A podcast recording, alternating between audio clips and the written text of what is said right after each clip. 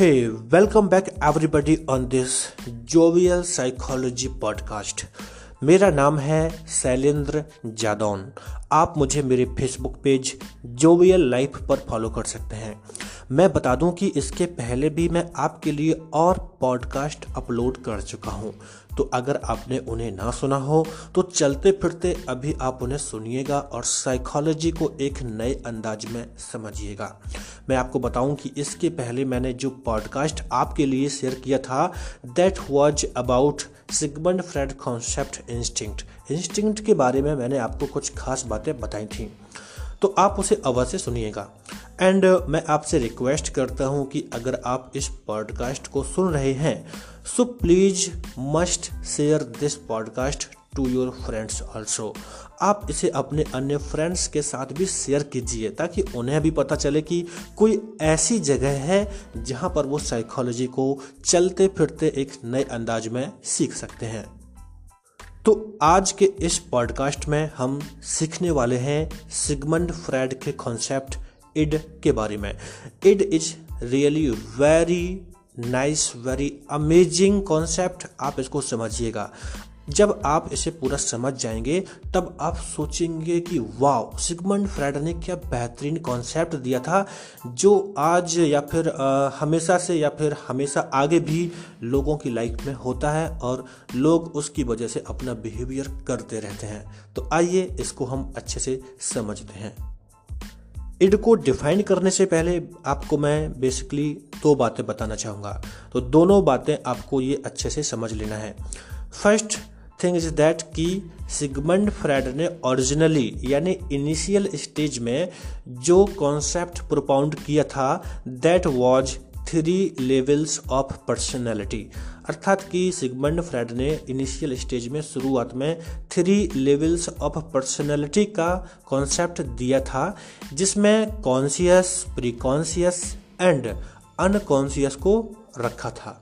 But कुछ समय के बाद, जब उनके खुद के थॉट्स प्रोसेस्ड हुए, जब उनके खुद ही एक्सपीरियंस हुए लाइफ के तो उसके बाद उन्होंने फिर से नेक्स्ट थ्री टाइप के कॉन्सेप्ट प्रपोज किए थे, जिसे कहा गया था three basic structures in the anatomy of personality जिसमें एड ईगो और सुपर ईगो को रखा गया था। तो आपको ध्यान रखना है कि पहले शुरुआत में सिगमंड फ्रेड ने three levels of personality conscious preconscious and unconscious दिया था और उसके बाद, कुछ समय के बाद उन्होंने three basic structures in the anatomy of personality दिया था, जिसमें इड एगो और सुपर एगो को रखा जाता है। तो आपको ये दोनों चीज़ें याद रखनी है। तो आइए, अब हम बात करते हैं इड के बारे में। Id id is really amazing concept id को मैं आपको एक ऐसे तरीके से बताने वाला हूँ कि आप इसे कभी नहीं भूलेंगे और आप हर हमेशा आसानी से समझ भी पाएँगे कि किसी की लाइफ में इड का ज़्यादा रोल होता है या फिर ईगो का होता है या फिर सुपर ईगो का होता है। खैर, आज के इड आज मैं आपसे बात करने वाला हूँ केवल एड के बारे में, और इसके बाद जो पॉडकास्ट मिलेंगे, वहाँ पर आप ईगो और सुपर ईगो को बेहतरीन तरीके से सीख पाएँगे। तो शुरू करते हैं। इड। इड को समझने से पहले हम अपनी डेली लाइफ में चलते हैं। हम अपनी फैमिली में या अपने आसपास की फैमिली में कई बार हम देखते हैं कि जो छोटे बच्चे होते हैं, जिनकी एज एक साल की होती है या फिर उससे कम होते हैं। पाँच छः महीने के या एक साल के जो बच्चे होते हैं, आपने उनको अवश्य देखा होगा। तो थोड़े से समय के लिए आप उनके बारे में सोचिएगा। थोड़े से समय के लिए उनकी छवि को अपने मन में लाइएगा।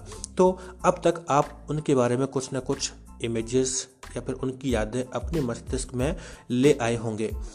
तो आप सोचिए, जो छोटे बच्चे होते हैं मोस्टली जो विद इन वन ईयर के बच्चे होते हैं, आपने उनके बिहेवियर को देखा होगा। उनका जो बिहेवियर होता है, वो टोटल नेचुरल होता है। मतलब कि उन्हें कोई फ़र्क नहीं पड़ता है कि उन्हें कब रोना है, कब खाना है, कब उन्हें चिल्लाना है, कब उनको टॉयलेट करना है, इससे उन्हें कोई फ़र्क नहीं पड़ता है। है ना? आपने देखा होगा। उन्हें जब भूख लगी होगी तो वो चिल्लाने लगते हैं। उनको फ़र्क नहीं पड़ता है कि उनकी माँ अभी बिज़ी है, आ भी सकती है कि नहीं आ सकती है, घर में कोई बैठा है, कहाँ पे टॉयलेट करनी है, कहाँ पे क्या करना है, उन्हें कोई फ़र्क नहीं पड़ता है, बस वो अपनी चीज़ों को करते रहते हैं। है ना? आपने ऐसा देखा है ना? Yes so this is the point अब आप इड को अच्छे से समझ पाएँगे। सिगमंड फ्राइड के अनुसार id id is the reservoir of instinct instinct जिसे हम मूल प्रवृत्ति कहते हैं। सिगमंड फ्राइड का मानना था कि जो इड होता है, वो इंस्टिंक्ट का भंडार होता है। यानी इंस्टिंक्ट मतलब कि जो मूल प्रवृत्तियाँ मूल प्रवृत्तियाँ जो जन्मजात होती हैं, इन्हें कोई सिखाता नहीं है। ये अपने आप ही जो भी एनिमल्स होते हैं या फिर उसमें हम ह्यूमन को भी शामिल करें ये अपने आप ही सीख कर आते हैं। सो so, जैसे कि अगर मैं कहूँ कि बच्चे को कोई रोना सिखाता है नहीं। बच्चे को कोई हंसना सिखाता है नहीं। या फिर कहा जाए कि बच्चे को टॉयलेट कैसे करनी है कोई सिखाता है नहीं। बस वो करने लगते हैं। सो इंस्टिंक्ट ऐसी चीज़ें होती हैं जो कि जन्मजात होती हैं। और जैसे कि अगर मैं बात करूँ एनिमल के बारे में जैसे अगर गाय का बछड़ा है गाय का बछड़ा पैदा होते ही खड़ा हो जाता है चलने लगता है। क्या कोई उसको सिखाता है कि कैसे चलना है? नहीं। पक्षी जो होते हैं अपने अंडों से बाहर निकलते हैं और वो अपनी जो एक्टिविटीज़ करने लगते हैं। क्या उन्हें कोई सिखाता है? नहीं। सो so, ये सब होते हैं इंस्टिंक्ट सो सिगमंड फ्राइड का मानना था कि जो इड होता है इड इड पर्सनैलिटी का एक ऐसा हिस्सा है जो कि पूरा भरा पड़ा होता है इंस्टिंक्ट से। और जो इड होता है, वो तुरंत बात करता है प्लेजर प्रिंसिपल की, यानी इड ऑपरेट होता है पूरी तरह से प्लेजर प्रिंसिपल के बेस पे। इड हर उस बिहेव को पूरा करना चाहता है जहाँ पर उसे प्लेजर फील होता है। अब इसके लिए वो कुछ भी करेगा। So now you can learn two point अभी तक आप इस पॉडकास्ट में इड के बारे में दो पॉइंट सीख सकते हैं। पहला ये कि जो इड होता है, उसमें इंस्टिंक्ट की भरमार होती है and we can say that instinct बहुत ज़्यादा मात्रा में होता है इड में।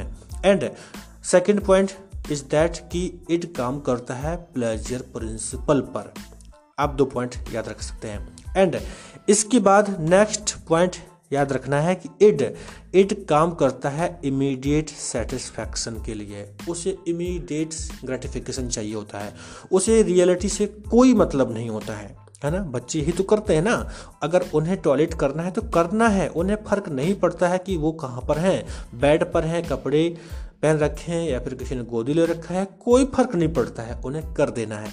तो आप समझ सकते हैं कि किस तरह से अर्ली एज में जब एक साल तक की एज होती है बच्चों में तो किस तरह से इड उन पर हावी होता है और उनका सारा बिहेवियर इड की वजह से ही होता है।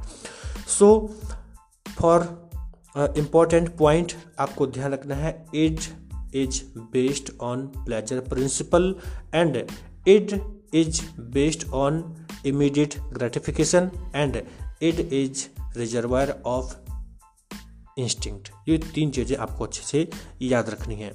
अब थोड़ा सा सोचिए, यही बच्चे जो एक साल के होते हैं, जब ये बड़े होते हैं, डेढ़ साल के होने लगते हैं, दो साल के होने लगते हैं, ढाई साल के होने लगते हैं, क्या ये बच्चे सेम एक्टिविटी करते हैं? नहीं।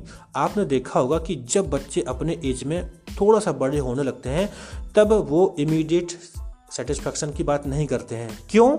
क्योंकि वहाँ पे उनके फैमिली में, उनके पेरेंट्स के द्वारा, उनके फैमिली मेंबर्स के द्वारा उन्हें कुछ नई चीज़ें सिखा दी जाती हैं। और बच्चे एक नया कॉन्सेप्ट लेकर आने लगते हैं, जिसको ईगो कहा जाता है, जिसका नाता होता है वास्तविकता से। कब टॉयलेट करना है, ये बच्चे को सिखाया जाता है। अगर टॉयलेट करना है तो पहले अपने कपड़े हटाने हैं, है ना? ये चीज़ें सिखाई जाती हैं तो वहाँ पर ईगो का डेवलपमेंट होने लगता है। तो खैर, मैं आपको ये नेक्स्ट पॉडकास्ट में बताऊँगा कि ईगो कैसे डेवलप होता है। बट अगर मैं ये कहूँ कि जो इड है, क्या वो केवल छोटे बच्चों में ही होता है? नहीं।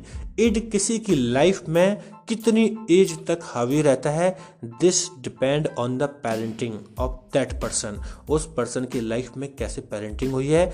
इस पर डिपेंड करता है कि इड का जो बिहेवियर है वो लाइफ में कब तक रहेगा? जैसे मान लीजिए, अभी आपके फ्रेंड सर्कल में कुछ ऐसे लोग हो सकते हैं जिनकी उम्र 25 साल है या 30 साल है या 35 साल भी है। लेकिन उनके बिहेवियर आज भी इड के थ्रू ही गवर्न होते हैं। उन्हें जो करना होता है वो तुरंत करते हैं। उन्हें परवाह नहीं होती है कि उन्हें कोई एक्टिविटी अभी करनी चाहिए थी या नहीं करनी चाहिए थी।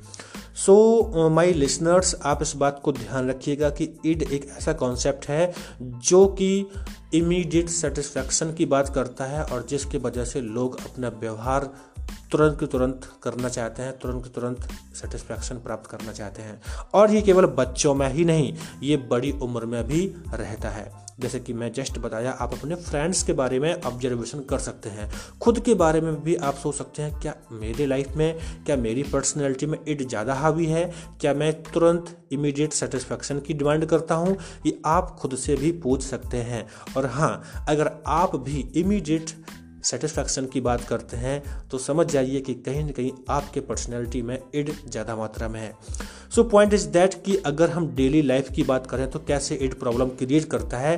तो सीधी सी बात है कि अगर हम डेली लाइफ में अपने सोसाइटी के हिसाब से, अपने सोसाइटी में जो कल्चर्स जो रूल हैं, उनके हिसाब से अगर हम नहीं चलते हैं और केवल एड की ही डिमांड को पूरा करना चाहते हैं तो एट दैट टाइम हमारे बिहेवियर में कुछ कॉन्फ्लिक्ट नज़र आने लगते हैं। क्योंकि एड तो चाहता है कि भाई कोई बिहेवियर हाल के हाल किया जाए, लेकिन आपके सोसाइटी के जो नॉर्म्स हैं, वो कहते हैं नहीं।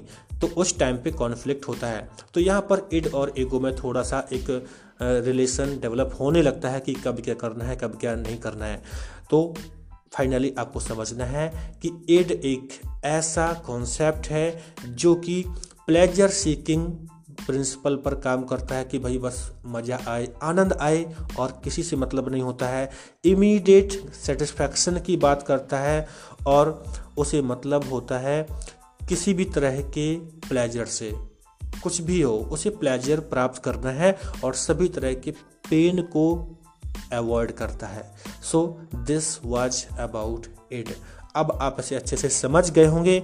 आप इसे खुद ही अपनी लाइफ में समझने का एफर्ट कीजिए। अपने फ्रेंड सर्कल में इसे समझने का एफर्ट कीजिए। और जब आप नेक्स्ट पॉडकास्ट में ईगो के बारे में समझेंगे और उसके बाद जब आप सुपर ईगो के बारे में समझेंगे, तब आप हर किसी की लाइफ में इड ईगो और सुपर ईगो को बेहतरीन तरीके से समझ जाएँगे।